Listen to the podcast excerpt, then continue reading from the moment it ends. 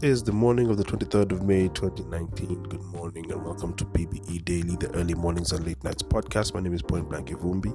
This is actually the second take. I did a whole other take before, and for some reason, the app kind of hung up on me and I wasn't able to save it. So we're going to come back into it again. Uh, a late rise because I think I pushed myself a little aggressively yesterday, but there's something about when you jump into bed after pushing yourself as much as you possibly can. And the, the work I did was really, really good, and I got the results I was hoping for. I'm very happy about that. Uh, to be able to make a couple of drawings, I'm going to be emailing some of that in a bit. And other than that, uh, to prep some pages of some rough sketches I'm supposed to do for another commission that I have. So those rough sketches have already been prepped. I'm going to make that come to life in the perfect way possible. Now, the topic I had chosen was perception and perspective. These are two words that are really very key to what I think about how the world should be conducted and how business should be conducted and how self control should be conducted. Now, my take on the following words. Now, perception. This is how people see you or how the world sees you. And how potentially how you see yourself, your worth, your wealth, and all that. And the first thing that came into mind when I think about perception is the remake that is about to be launched or is actually already out. It's called the movie is called Aladdin, and it's a remake of an animated movie from back in the day. And the character Aladdin, after getting his genie, he figured the only way he could get the girl of his dreams is if he's perceived as a wealthy or as a prince. Because that perception he believed would give him access. And to a great extent, I think he was right. Now, once he gets there, he the the lesson that's supposed to be learned from the movie is she doesn't care about the material things; she cares about the person inside. Now, that's a beautiful thing to see. I'm yet to see it in, in real life more often, but I've seen it in one or two relationships of, from friends of mine, and I'm happy to say, to a great extent, this stuff is real. So, the perception was to give him access. Now, add that to the whole element of how we treat our work and how we're able to do certain businesses. When, when it comes to how I, I do my events, for example, like certain events I, I were tailor made to give the perception of uh, decadence, and uh, some events are done to give the perception of um, wealth and class and all that. And one of the events that I was involved in back in the day was an event called Star Status. And Star Status was a black tie DJ party. It used to happen in nightclubs. It was created by uh, Brian Moby. And uh, Moby was, in a way, I think it was prolific how he came up with that idea. So we'd have these two to three DJ setups and one MC. So we'd rotate between the DJs and then I would host the entire night and hype the entire night. And we did it in three piece suits, tuxedos, and all that. If you go online and just type Monster Star status and stuff like that, it became this monumental thing. And even when we did one event, which was actually endorsed by a certain alcohol brand, we made the event so plush and, and fancy. I met one of my closest friends thanks to that. And being able to be perceived as not just this whole nightclubby, fancy throwaway event made us look the part. And the thing I loved about it was three months in of doing that event, gentlemen started coming into the club in suits. Initially, they used to just come in in t-shirts and jeans, but now they started coming out in suits. We gave them a way to perceive themselves, and I think it was a success for us when we did that. Now, the other word that is very of great value to me is perspective, because perspective gets to grant us the way to think in more than one case scenario. Take, for example, according to the Google uh, definition of perspective, they say it's trying to create three dimensional uh, imagery on a two dimensional surface. So let's take that and use it in a in a social practicality set, setting. Now, we're always given two scenarios good or bad, win or lose, right? But then on top of that, we get three options, three different points of view. So it means there's always a plan A, B, and C as far as how to execute. Walk with me. I'm never really married to my first idea. I know it may feel super true to me, but it may not be the one that's supposed to be the one at the top. I came up with like six different ideas for, for comic books and when I initially wanted to make comic books.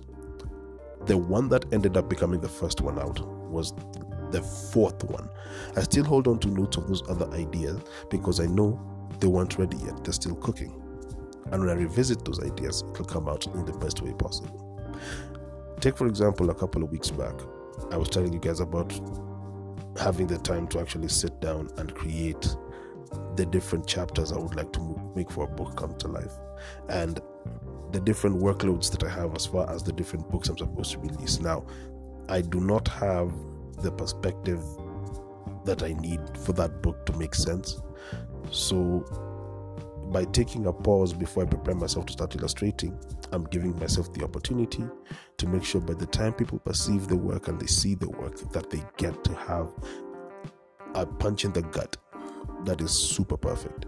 But uh, but if I was to go back to the world perspective and I take it from the perspective of art itself now, now let's let's view it from the art sense. Artists from from Europe always take the time to use lessons that I think they also take in from artists from further east, from Japan, China, and South Korea, and all of these places. And environment is everything. Artists from the West really focus on the figure, the character, the strong man, and all that. But the artists in like France, Belgium, and and and in Japan and all that, they draw from the environment and the, when you look at the environment created for these characters to interact and to, to, to play out it's so vividly and so perfectly drawn and i don't see enough of that in the current day and age. And so i try master my perspective and illustration work to make them look remotely close even if it's uh, in the in the far reaches of coming close to the work that is created by the guys who I, I look up to. But if it can make it into the fringes of that i'll be the happiest guy alive. And to come back to that as far as the, the, the way artists are perceived. The perception of most people towards artists is this we are these bohemian, uh, live a life where we hammered over the overnight, wake up on odd hours of the day and get get our stuff done. Now, for some people, that's actually the best way for them to work because by having that kind of level of freedom, a lot of ideas get to swirl and really fit perfectly. In my situation, I wanted a nine to five because the nine to five would serve the purpose of funding that which is the creative ideas I have outside of the nine to five.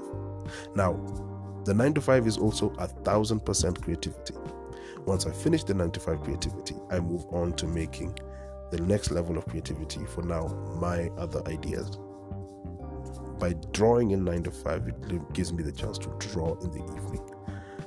And I will tell you this the film I'm working on, when it's done, it will make so much sense to the world because right now, to some people, it's perceived that I've quit. I've just found this comfortable space I live in and I'm not taking the time to better myself. However, when I put things in perspective when the work is out, it will redefine a lot of what we think are the norms in our current day and age. And that was the goal. Whenever African stories are told, it's given the, the perception of all those poor people who were only of influence in the 1900s and the 1800s when colonial rule came to civilize us. When, in real sense, prior to that, a lot had existed that we haven't seen or read. The different families and clans that have the, the, the written words of their ancestors and are yet to turn them into actual information that could be consumed by the whole world. I really hope that those West African families open up their archives and give access to the rest of the continent of that which they wrote. Because I'm sure if there was a king in Mali, he must have spoken to a king in, in East Africa. And, and the king in East Africa must have at one point talked to a king in this other place called Egypt. And th- these things are things we have to really take into consideration because well, I remember the time when I heard that an archaeologist found a Greek coin in Tanzania. And that completely changed how I looked at Tanzania. Because apparently the East African coast was a great place to come trade into certain wares. we may have been, as East Africa, involved in the Silk trade, on the Silk Route, but we never got the chance to know about it. The closest thing I knew for about the influence and civilization that the East African region had was when I heard that the Sultan of Zanzibar one time sent a giraffe as a gift to the Emperor of China. Now, Zanzibar at that time apparently stretched all the way to Uganda. So this was part of Zanzibar, that which we call Kenya. Everything is subject to perspective. And the control he lost was because he was given the perception of the colonizer that this person intended to come help him protect his territories, yet it was to steal the land from underneath his feet.